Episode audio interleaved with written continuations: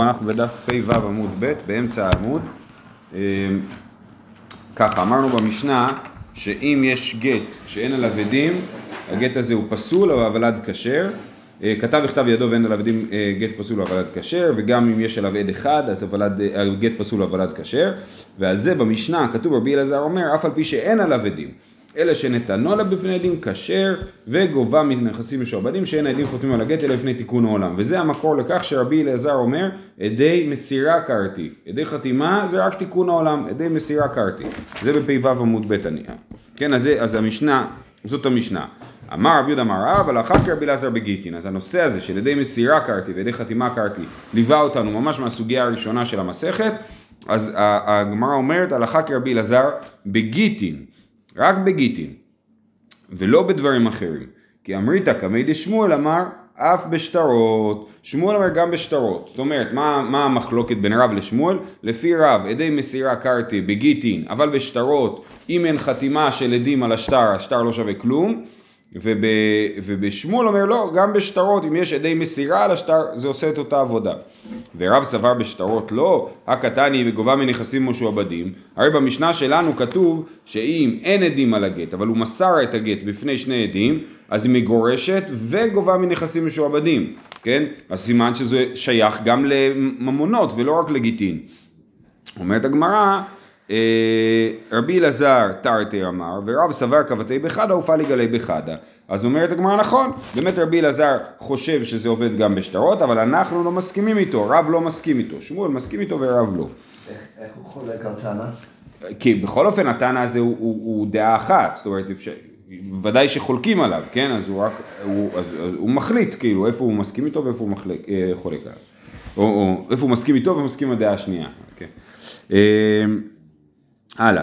רבי, וכן אמר רבי יעקב בר אידי, אמר רבי יהושע בן לוי, הלכה כרבי אלעזר בגיטי, ורבי ינאי אמר, אפילו ריח הגט אין בו, כן? אז רבי יהושע בן לוי אומר, הלכה כרבי אלעזר בגיטין, ורבי ינאי עונה לו, אפילו ריח הגט אין בו, זה לא רק שזה לא גט, אלא אפילו אין בזה ריח הגט. מה זה ריח הגט? אם אתם זוכרים, שאם כהן מביא לאשתו את הדבר הזה, ואז הוא נפטר, אז היא לא גרושה.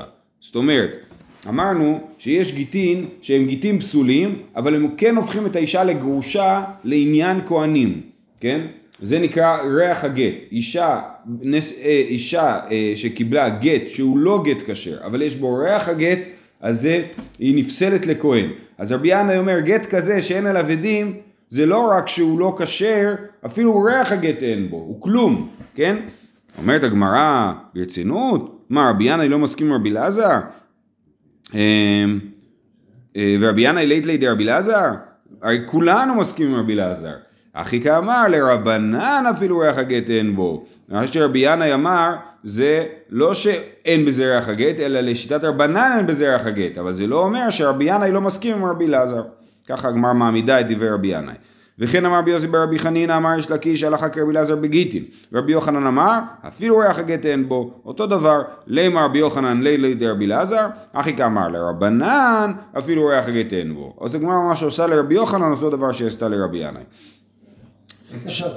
המושג ריח הגט זה דבר די סובייקטיבי, לא? לא, לא, לא, יש לזה הגדרה. אמרנו, הפסוק אמר, ואישה גרושה מאישה לא ייקחו. אישה גרושה מאישה לכהנים, אישה גרושה מאישה לא ייקחו, שאפילו אם הוא אמר לה גט, הרי את מגורשת ממני ואי את מותרת לכל אדם, כן? אז זה לא גט, לפי, לפי רבי אליעזר, אלעזר, לפי רבי אליעזר זה כן גט, אבל אנחנו לא פוסקים כמו רבי אליעזר, כי רבי אליעזר אומר שאפשר לעשות שיעור בגט, כן? מה שלמדנו בתחילת הפרק. אז, אז לפי רבנן זה לא גט, אבל זה כן פוסל לכהונה. זה מה שלומדים מהפסוק ואישה גרושה מאישה, שאינה גרושה אלא מאישה, בכל זאת היא, נחשבת לגרושה. אז זה, אה, ככה אמרנו שמה, ו, אבל, אה, וזה פוסקים להלכה, כן, עכשיו הרבה מקומות בהלכה נחלקים בנושאים, בהרבה מקרים, האם יש בזה ריח הגט או אין בזה ריח הגט. האם הדבר הזה מוגדר כדבר שיש בו ריח הגט או לא. אמ, אתה צודק שהמילה ריח היא מילה אה, סובייקטיבית כזאת, כן. שלח לי רבי אבא בר זבדא למרי בר מר. באי מיני מרבונה. הלכה כי רבי אלעזר בגיטין או אין הלכה. כן, אז רבי אבא בר זבדא מבקש ממרי בר מר שישאל את רב הונא. שרב הונא הוא גדול תלמידי רב. הדאחי נח נפשי דרבונה עד שמרי בר מר הגיע לבית רבונה, הוא כבר נפטר. אה, נח נפשי, אמר לי רבא ברי, אז זה רבא ברי דרבונה שגם היה אה, אמורא גדול. אמר אחי אמר אבא משמי דרבה, זה טעות רבא, זה צריך להיות רב. אחי אמר אבא משמי דרב, הלכה כרבי אלעזר בגיטין. זה כך- רבה אה, זה- של רב של רבא, של רבא והבית? זה לא, זה לא רבא, זה טעות, זה צריך להיות רב. רבא, שהוא הרב של לא, לא, לא. אה, לא, לא, לא. יש רבא ויש רבא ברי דרבונה, זה שני אנשים אה, שונים. אה, עכשיו, הוא ממשיך ואומר לו, ורבותינו הבקיאים בדבר הלכה, משום רבנו, אמרו הלכה כרבי אלעזר בגיטין. מה זה הדבר הזה? מי אלה רבותינו הבקיאים בדבר הלכה משום רבנו? אז אומר, דאמר רב חמא בר גוריה, אמר רב, הלכה כרבי אלעזר בגיטין, כן? אז רבותינו הבקיאים בדבר הלכה זה רב חמא בר גוריה, ואמרו משום רבנו זה רב. אז גם, הוא אומר, גם אבא שלי אמר בשם, יש לי שתי מסורות, גם אבא שלי אמר בשם רב, שהלכה כרבי אלעזר בגיטין, וגם רב חמא בר גוריה אמר בשם רב הלכה כרבי אלעזר בגיטין. איכא דאמרי, חברנו, שהוא אמר לו משפט יותר ארוך, חברנו הבקיאים בדבר הלכה, ותלמידי רבנו, משום רבנו אמרו, הלכה כרבי אלעזר בגיטין. מי אלה החברים? דאמר רב חיסדא, אז רבא בר אבונה חשב שהוא ורב חיסדא חברים, הוא חשב שהם באותה רמה כאילו, דאמר רב חיסדא, אמר רב חמא בר גוריה, אמר רב, הלכה כרבי אלעזר בגיטין. וכן קהת רבי אלעזר, וכן קהת רבין, אמר רבי אלעזר אמר רב, הלכה כרבי אלעזר בגיטין, שזה מסורת מעניינת, הוא בא מארץ ישראל, והוא אומר בשם רבי אלעזר, שהוא אמורה ארץ ישראלי, מה רב אומר, כן? שרב אומר הלכה, בקיצור, כולם מסכימים שרב חושב שהלכה כרבי אלעזר בגיטין, זה, יש פה על זה לפחות ארבע מסורות פה בתוך הסוגיה. אה, אז זהו. שהלכה קיבלה בזה בגיטין שעדי מסירה קרתי ולא, ועדים שחתומים על הגט זה רק מפני תיקון העולם אבל אה, אה, אבל זה לא לשטרות זה לא לממונות אלא רק לגיטין. יפה. וייטר משנה הבאה. שניים ששלחו שני גיטין שווים.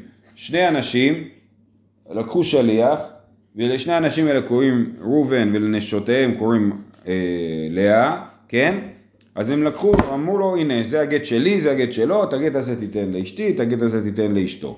ואז הוא הולך, וכמובן שמתערבבים לו הגיטים, כי הם אותו שמות. שניים ששלחו, נותן לו אותו אחד? כנראה שהיה אותו שליח, כן. שניים ששלחו שני גיטין שווים, ונתערבו, הגיטים התערבבו אחד עם השני, נותן שניהם לזו ושניהם לזו. הוא אומר לאישה אחת, אה גיתך, ומביא לה שני גיטין, אחרי זה לוקח ממנה, הוא נותן לאישה השנייה, הוא אומר לה, אה גיתך, ומביא לה שני גיטין. מה קורה אם שניהם נמצאים באותו חדר ומניחים שני המסמכים האלה על השולחן? כאילו זה בתוך הארבע אמות של שניהם. כן. לא הבנתי, אותו דבר, זה כמו נתינה. מה, בתוך החדר של האיש... לא ברור מה- ניתן למי. מניחים את שני הגיטים. בתוך הארבע אמות של שניהם. אני מבין, אם יהיה אפשר להגדיר את זה כנתינה ביחס לשניהם, אז כל אחת כאילו קיבלה את שניהם. ככה זה נראה. בכל אופן הוא אומר, אה, אה, לפיכך עבד אחד מהן, הרי השני בטל. אם הוא ערבב את שני הגיטין, ואז הוא איבד אחד מהגיטין, אז הוא לא יכול לתת כלום, כי אף פעם הוא לא יודע אם הוא נתן את הגט הנכון לאישה, ולכן יצטרכו לכתוב מחדש את הגיטין ולתת אותם לאנשים. מקרה הבא, חמישה שכתבו כלל בתוך הגט. איש פלוני מגרש פלונית ופלוני פלונית. יש גט אחד, אמרו חבל על הנייר, נכתוב גט אחד לחמש זוגות, כן? חמישה גברים מגרשים חמישה נשים בגט אחד. והעדים מלמטה, כולן כשרים, ויינתן לכל אחת ואחת, כן? אז כל הגיטים כשרים, והוא נותן את זה לאישה הראשונה, נותן לאישה השנייה, נותן לאישה השלישית, נותן לאישה הרביעית, נותן לאישה החמישית. ב- למדנו כל מיני דברים שכאילו נותנים לזה. אם אתה לא כותב את זה לכוונה... כן, הוא כתב את זה בכוונה, ברור, חמישה גברים באו ואמרו, תכתוב לנו בבקשה גט, לנשותינו, לכל אחד את האישה שלו. הוא כותב למוישה לאשתו, ולאהרון לאשתו. ול... הולכים לבית דין אני אראה ועתיד. מה- הערך של המסמך הזה? מה הבעיה? לא מס... כתוב שמות. כתוב שמות, כתוב. מוישה גירש את לאה, אהרון גירש את אלישבע, אה, מוישה גירש את ציפורה, סליחה, לא. אהרון גירש את אלישבע. כת- כתוב בגט את חמשת אבל הגברים. זה כאילו לוקחים את זה מהם, אז למה זה נקרא נתינה? זו שאלה מעניינת. אז זה כאילו באמת לא לוק- לוקחים את זה מהם רק בשביל הנתינה הבאה, אבל בסופו של דבר זה יכול להישאר שייך לכל, הנייר עצמו כאילו, הוא, הבעיה בעק- בעיקרון בזה שלוקחים את זה מהאישה זה שכאילו הגט לא שייך לאישה. פה הגט, לא, לא שלא, סליחה, לא של הגט לא שייך לאישה, אלא שאין פה נתינה שלמה. שאני נותן ולא משאיר את זה אצלך. פה הנתינה היא שלמה, אבל אני אומר, רגע, חכי, תכף אני אחזיר לך, אני נותן את זה גם לאישה הבאה, כאילו. כן? אז אה, כנראה שזה פחות בעיה. אה, בסדר, אז שוב, כתוב בגט את כל השמות של חמשת הגברים ואת כל השמות של חמשת הנשים והכל נכתב לשמה, הכל בסדר, כן? עכשיו, אז אה, כלל בתוך הגט איש, איש פלוני מגרש פלונית ופלוני פלונית והעדים מלמטה, למטה העדים חתומים, כולם כשרים ויינתן לכל אחת ואחת. היה כותב טופס לכל אחד ואחד והעדים מלמטה את שהעדים נקרין עמו כשר. אז הגמרא תכף תנסה להבין מה ההבדל בין כלל לבין טופס. נכון? בהתחלה כתוב חמישה שכתבו כלל אז כשר לכל אחד ואחד, אבל אם כתבו טופס לכל אחד ואחד אז רק את שהעדים נקרין עמו כשר. רק הגט שעליו יש חתימה צמודה של העדים, רק הוא הגט הכשר, והגמרא תכף תדון מה זה כלל ומה זה טופס. לגבי תחילת המשנה, אומרת הגמרא, מן תנא אמר רבי ירמיה דלא כרבי אלעזר, כן? מי התנא שאומר תחילת המשנה, שאם אה, אה, נתערבו הגיטין, הוא נותן שניים לזו ושניים לזו, זה לא רבי אלעזר. למה? די רבי אלעזר, כיוון דאמר די מסירה קרתי, הלא ידי באמיניו כמגרשה. אה, אם יש, אם אני הולך לפי רבי אלעזר, שמה שחשוב זה ידי מסירה ולא העדים החתומים על הגט, אז העדים מסתכלים והם לא יודעים באיזה גט הוא בעצם מגרש אותה. אז כאילו אין להם ידיעה ברורה על הסיטואציה. הוא מביא שני גיטין לאישה אחת, והם אומרים, אנחנו לא יודעים באיזה גט הוא גירש אותה, בגט הראשון או בגט השני. זה נחשב, אפשר להגיד שזה לא נחשב לעדות מסירה מלאה. אז זה רבי ירמיה. רבי ירמיה אמר שהמשנה שלנו היא לא כרבי אלעזר, אלא כרבי מאיר. דאי רבי אלעזר כיוון דאמר דם מסירה קרתי, הלא ידי בעין מניו כמגרשה. אביי אמר, אפילו תמר רבי אלעזר, אימא דרבי אלעזר, באי רבי אלעזר, כתיבה לשמה, נתינה לשמה מבאי, כתוב וכתב לספר כריתות. ומה זה הכתיבה? לפי רבי אלעזר, הכתיבה היא כתיבת הגט. לפי רבי מאיר, שאומר די חתימה קרתי, וכתב לה זה החתימה. לפי רבי אלעזר, וכתב לה זה, זה הגט. אז לכן, הכתיבה לשמה, העדים שצריכים לראות את ה"ונתן", זה לא צריך להיות דווקא לשמה. וגם אם לא יודעים איזה גט הוא הגט שעובד, מספיק שאומרים, אנחנו ראינו שהאישה קיבלה את הגט שעובד לה, אבל אנחנו לא יודעים איזה גט זה, אולי זה הגט הראשון, אולי זה הגט השני, זה לא משנה, אנחנו מעידים על הדבר הזה בכל אופן, ולכן זה כשר. אז זה מחלוקת בין אביי לבין רבי ירמיה, איך להבין את שיטת רבי אלעזר. הלאה, חמישה שכתבו כלל. אומרת הגמרא, איך ידע מכלל, איך ידע מטופס. אז מה ההבדל בין כלל לטופס? אמר רבי יוחנן, זמן אחד לכולן זהו כלל, זמן לכל אחד ואחד זהו טופס. אם כתוב בהתחלה בתאריך, ביום ראשון בשבת, בתאריך זה וזה, אנחנו מגרשים, אה, אה, אנחנו יודעים איך שפלוני אמר לפלונית, ופלוני אמר לפלונית, ופלוני אמר לפלונית, ופלוני אמר לפלונית, אה, ככה, משהו כזה, זה יהיה, זה יהיה נחשב לכלל, זה נחשב לגט שהוא טוב, שהוא כלל, שהכל ביחד. מה הבעיה שלנו? בואו נתחיל מההתחלה. הבעיה שלנו היא, האם, על מה העדים חתומים? זאת הבעיה שלנו. אם העדים חתומים, אם יש פה כלל, אז העדים כשהם חותמים, הם חותמים על הכל. אבל אם יש טפסים נפרדים, אז אני אומר, העדים חתומים רק על מה שהם חתומים. ולכן, אם הם חתומים על, אה, אה, על המסמך האחרון, אז המסמכים שלפניו הם לא רלוונטיים. זה בעצם הטענה. כן, אנחנו נראה במשנה, עוד שתי משניות, מה הדין כשיש לנו באמת שני גיטין עם שתי חתימות. זה יכול לעבוד. יש לי, אני כותב על מסמך אחד גט ועוד גט, וחותם עדים במסמך הראשון, וחותם עדים במסמך השני, על זה לא מדובר פה במשנה. במשנה מדובר שיש חתימה אחת של עדים, והשאלה היא איך להגיד שהחתימת העדים מוסבת על כל המסמך, או לא. מה, מה יקבע? האם יש הפסק כאילו? האם יש... אה, אה, האם אפשר לחלק את זה למסמכים נפרדים או לא? רבי יוחנן אומר, אם יש תאריך אחד, אז זה מסמך אחד.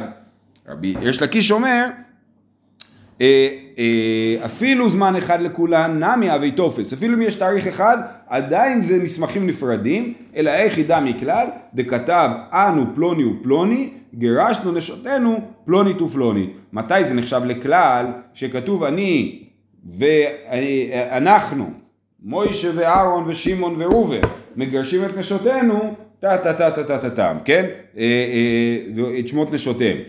אז זה נחשב לדבר אחד, אבל אם הוא כתוב מוישה מגרש את ציפור ואהרון מגרש את אלישבע, כן? זה נחשב ל, אה, לדבר נפרד, כן? ל- ללגיטים נפרדים, מבחינת ריש לקיש, פה יהיה חתום, העדים יהיו, הגט יהיה תקף רק לאישה האחרון, רק לזוג האחרון שכתוב בגט.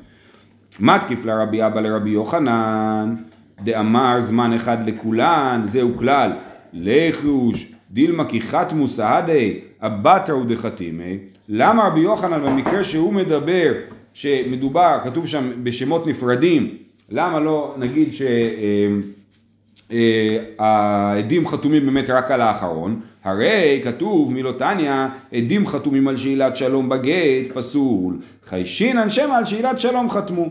אם כתוב בגט, אני מגרש את פלונית, וכתוב בסוף, ודרך אגב, תמסרו דרשת שלום ל, אה, לאח שלה, לא יודע, כן? כתב כך כתוב בסוף הגט, ואז העדים חתומים. הגט הזה פסול, למה? כי אני אומר שהעדים חתומים על השאלת שלום ולא על הגט. עכשיו, באופן כללי, אנחנו נלמד את זה בבבא בתרא, כן? אבל תמיד בחתימות אנחנו מאוד מאוד חשוב לנו להבין אה, על מה בדיוק העדים חתומים. סמוך למה? זה חייב להיות סמוך לכתב, כן? ואנחנו גם צריכים להיות בטוחים שאף אחד לא הוסיף טקסט אחרי שהעדים חתמו. לכן העדים חייבים לחתום ממש צמוד לכתב, ואי אפשר לעשות רווח. ועוד הרבה פרטים בדבר הזה, כן? אז כאשר יש לי גט עם שאלת שלום וחתימת העדים למטה, אני אומר העדים חתומים רק על השאלת שלום. כן? עדים חתומים על שאלת שלום בגט, פסול, חיישינן שמע על שאלת ח- שלום חתמו. אז איך רבי יוחנן אומר, אפשר לשאול אותם? העדים לא פה. העדים לא פה. יכול להיות שאם הם פה אפשר לשאול אותם, אני לא בטוח. יכול להיות שזה לא ישנה, כי המסמך צריך להיות טוב. אה, בכל אופן, אז יש פה קושייה לרבי יוחנן. הרי רבי יוחנן אומר, הרי הברייתא אומרת, שאני אומר שהם חתומים על השאלת שלום, אז למה אני לא אומר שהם חתומים, כשיש ארבע זוגות שמתגרשים, שהם חתומים רק על הזוג האחרון? אומרת הגמרא עליו, איתמר עלה אמר רבי אבאו לדידי מפרשלי מיני דרבי יוחנן, הרי יש לנו פרשנות של רבי יוחנן בעצמו על הברייתא הזאת, שאלו פסול ושאלו כשר, אם היה כתוב בסוף הגט, שאלו בשלום פלוני, אז זה כאילו מתחיל נושא חדש, ועל זה העדים חתומים. אבל אם כתוב ושאלו בשלום פלוני, אז זה המשך, זה רצף אחד, והעדים לא יכולים להגיד אנחנו חתומים רק על הסוף, אלא אתם מבינים שיש פה דבר אחד. אותו דבר אצלנו, הכי נעמי, דכתיבי פלוני ופלוני ופלוני. אם היה כתוב פלוני מגרש פלונית, ואחרי זה כתוב פלוני מגרש פלונית, אז באמת זה דברים נפרדים. אבל אם כתוב פלוני מגרש פלונית ופלוני מגרש פלונית, זה רצף אחד, אז העדים חתומים על הכל. ותו לרבי יוחנן דאמר זמן לכל אחד זהו טופס, מה הראייה משום טופס וטיפוק לידע אבל נכתב ביום ונחתם בלילה. זאת אומרת, הרי רבי יוחנן אומר, אם כתוב תאריכים נפרדים, אז אה, אה, אנחנו מבינים שעדים חתומים רק על, ה, על הגט האחרון. עכשיו, אם כתוב חתומים, אה, תאריכים נפרדים, אנחנו מבינים שמה הכוונה? שתאריכים שונים, כן? ביום ראשון פלוני גירש פלונית, ביום שני פלוני גירש פלונית, ביום שלישי פלוני גירש פלונית, על זה רבי יוחנן אומר שזה פסול. למה זה פסול? כי העדים חתומים רק על הגט האחרון. אבל זה פסול ממילא, למה זה פסול ממילא? כי העדים חתומים בסוף על כל התאריכים האלה, והתאר... והעדים צריכים לחתום בתאריך הנכון, אבל היא נכתב ביום ונחתם בלילה. העדים חתמו ב... בסוף הגט שנכתב בג' אלול את ה... את, על הגט שנכתב באלף אלול, על הגט הראשון, אז זה נכתב ביום נחתם בלילה, זה ברור שזה פסול. זה פסול, אה, אה, נכתב ביום נחתם בלילה, זה כאילו כל גט שהחתימה וה, והכתיבה הם לא באותו זמן, זה נכתב ביום ונחתם בלילה, כן? אז למה אי אפשר להגיד ששתי העדים הראשונים זה על... יש רק עדים אחד, זוג עדים אחד חתום, זה הקטע, כן? אז אומרים, אמר לי מר קשישא בר דרב חיסדא לרב אשי, אחי אמר לנו שמי דרבי יוחנן, דכתיב בו בחד בשבא, בחד בשבא. זאת אומרת באמת, אם התאריכים הם תאריכים נפרדים, זה פסול בכל אופן, כי זה נכתב ביום ונחתם בלילה, ורק הגט האחרון כשר. אבל אם התאריך הוא אותו תאריך, וכתוב בראשון בשבת מוישה גירש את ציפורה, ובראשון בשבת אה, אהרון גירש את אלישבע, והעדים חתומים מלמטה, אז זה לא פסול בגלל שזה נכתב ביום נחתם בלילה, כי זה אותו תאריך, זה פסול בגלל שזה טפסים נפרדים והעדים חתומים רק על הטופס האחרון. יופי. אמר לרבינה לרב אשי, לריש לקיש, לשיטת ריש לקיש, שאמרנו שאפילו אם יש תאריך אחד זה גם כן טופס. דמה, זמן אחד לכולן נמי טופס אבי. איך ידע מכלל, דכתיב ביחי, אנו פלוני ופלוני, גירשנו נשותינו פלונית ופלונית. נכון, ככה ריש לקיש אמר. לפי, לפי השיטה הזאת, נמצאו שתי נשים מתגרשות בגט אחד. זה גט אחד, זה לא שתי גיטין. זה פלוני ופלוני, מגרשים פלונית ופלונית, זה בעצם גט אחד, והתורה אמרה, וכתב לה, ולא, לה ולחברתה. זה לא יכול להיות ששתי נשים יכולות להתגרש בגט אחד. כאשר כתוב, כמו רבי יוחנן, מויש מגרש את אהרון ואומר לה, סליחה מויש, מויש מגרש את ציפורה ואומר לה הרי את מותרת לכל אדם ואהרון מגרש את אלישבע ואומר לה הרי את מותרת לכל אדם אז באמת שני גיטים נפרדים הם פשוט כתובים על אותו מסמך כן? אבל אם אני אומר מוישה ואהרון גרשו ציפורה ואלישבע זה לא, זה גט אחד ובגט אחד שתי נשים לא יכולות להתגרש אומרת הגמרא, דהדר כתב פלוני גרש פלונית ופלוני גרש פלונית. אז ריש לקיש חושב שצריך לכתוב ככה, בהתחלה צריך לכתוב פלוני ופלוני ופלוני ופלוני, גרשו נשותיהם פלונית פלונית פלונית פלונית, ואז לפרט פלוני גרשת פלונית, פלוני גרשת פלונית, כן?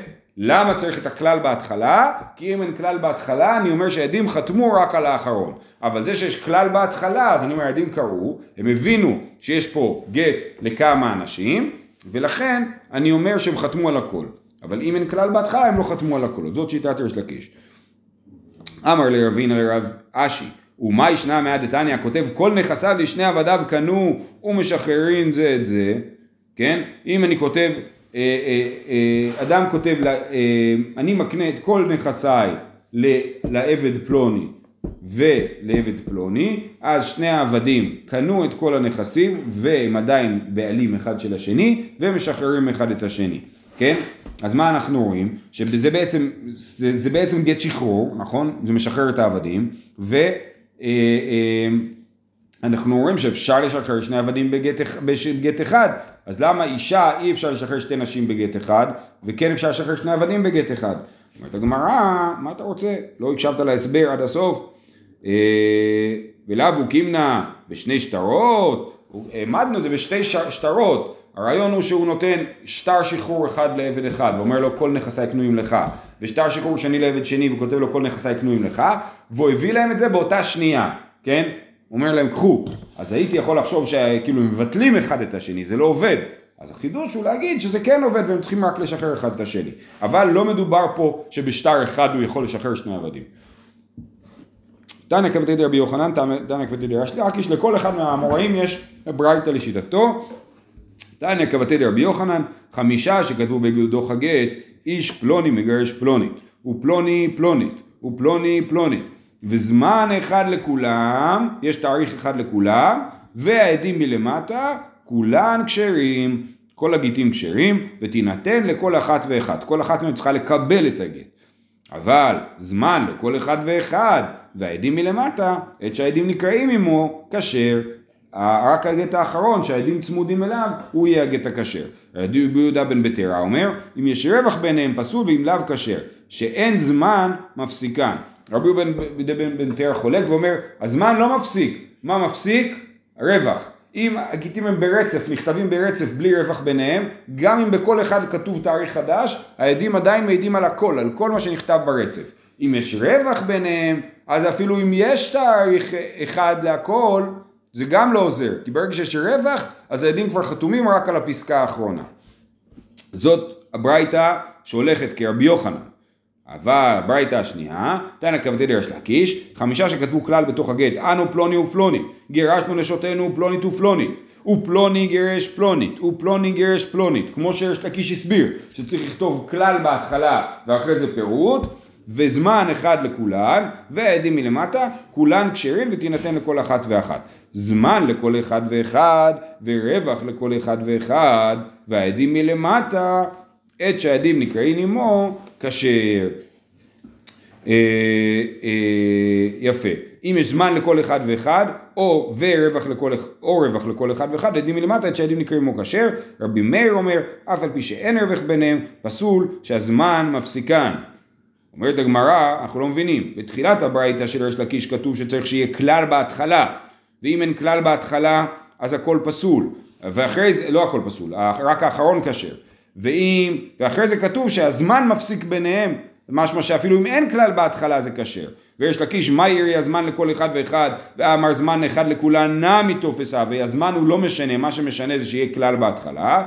אומרת הגמרא, הנמילה יחד דלא הרבינו מעיקרא, אבל אחא דרבינו מעיקרא, יפלאו לו זמן אין, היא לא לא. יש לקיש מודה שאם כתבתי כלל בהתחלה, ואחרי זה כתבתי זמנים שונים, זה עדיין נחשב לגיטים נפרדים והעדים חתומים רק על האחרון. אם כתוב בהתחלה כלל, כתוב ביום ראשון בשבת, תאריך זה וזה, פלוני ופלוני ופלוני, גרשו פלונית ופלונית ופלונית, ואז יש פירוט, פלוני גרש פלונית וכולי, זה גט אחד שהוא טוב לכולם, והעדים חתומים על הכל.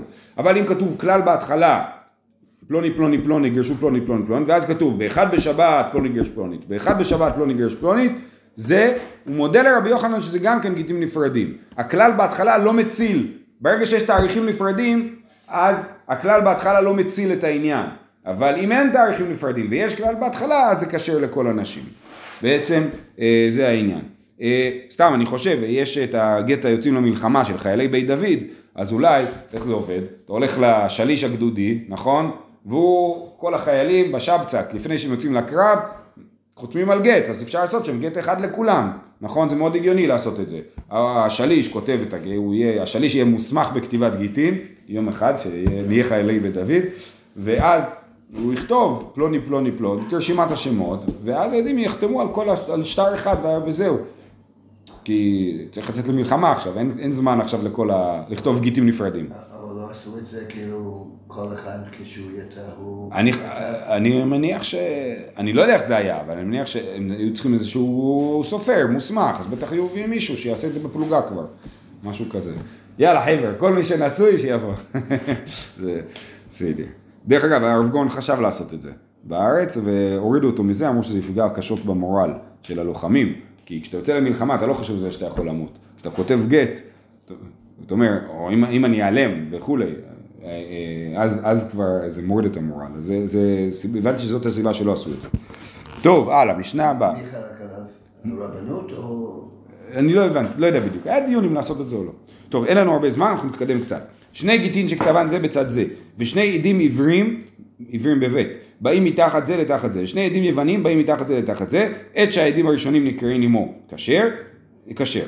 עד אחד עביר ועד אחד יווני, עד אחד עביר ועד אחד יווני, באים מתחת זה לתחת זה, שניהם פסולים. אני לא מסביר פה כמו רש"י, רש"י מסביר שהכל בעברית. לכאורה ההסבר היותר פשוט, וככה הרמב"ם מסביר, שהעדים היווניים חותמים ביוונית. זאת אומרת שהם כותבים משמאל לימין.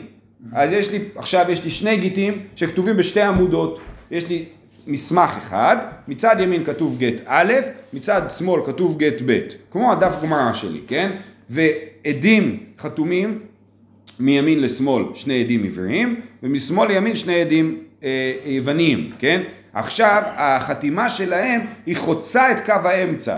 כאילו, הם לא כתבו רק מתחת לגט, אלא הכתב שלהם מתחיל בגט הראשון הימני, ועובר לגט השמאלי, והיוונים מתחילים בגט השמאלי, ועוברים לגט הימני. עכשיו, אז יש לי שני עדים עבריים, ומתחת לשני עדים עבריים יש שני עדים יווניים, כן? זה המקרה. אה, אז אנחנו אומרים, שני עדים שתקדם זה, זה בצד זה, ושני עדים עבריים באים מתחת זה לתחת זה, כאילו עוברים מצד לצד, ושני עדים יוונים באים מתחת זה לתחת זה, עת שהעדים הראשונים נקראים עמו כשר, רק הגט הימני כשר, כי אה, זה הגט שצמודים אליו העדים. הגט השמאלי לא כשר והגמרא תסביר למה.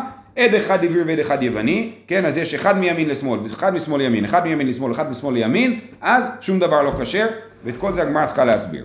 למה זה לא כשר? לא בגלל שאנחנו לא, אה, אנחנו... זה צמוד. זה בסדר, זה צמוד, למה זה צמוד? כי אין רווח, יש את העדים ויש עוד עדים, כן? אז אין רווח, אלא מה? שאנחנו חוששים שהעד היווני הוא כתב כמו בעברית, זאת אומרת, כתוב ראובן בן יעקב, כן? אז כתוב אה, אה, ראובן בן יעקב על הגט, אה, והוא כותב יוספוס בן פלביוס, כן? עכשיו, אז אם הוא כתב יוספוס בן פלביוס, לכאורה זה בסדר, אבל מה אני חושש? אני חושש שקוראים לו פלביוס בן, יופ- בן יוספוס, והוא פשוט כתב, את הש... הוא, הוא, הוא כתב באותיות לועזיות, אבל מימין לשמאל. אני לא יודע אם הוא כתב מימין לשמאל או משמאל לימין. זאת הבעיה של הגט הזה. אם הוא כתב מימין לשמאל, כמו בעברית, אז בעצם הוא חתום רק על הגט הימני, ולא על הגט השמאלי. אם הוא כתב משמאל לימין, אז הוא חתום על הגט השמאלי, ואני לא יודע. לכן, שני העדים, שני הג... ש... שהגט שהעדים צמודים אליו בעברית, אני יודע שהם חתומים עליו, וזה בסדר. אבל הגט, זה מה שמתחתיו, העדים היוונים, אני לא יודע על איזה גט הם חתומים, ולכן אני לא יכול להכשיר את הגט השמאלי. זה בעצם המשנה, ולכן עד אחד עברי ועד אחד יווני זה אותה בעיה. אני לא בטוח אם הגט היווני, אם העד היווני הוא חתום על הגט השמאלי או הימני, ולכן הגט הזה יהיה פסול. נ... טוב, אנחנו נעצור פה. שיהיה לכולם, שבת שלום.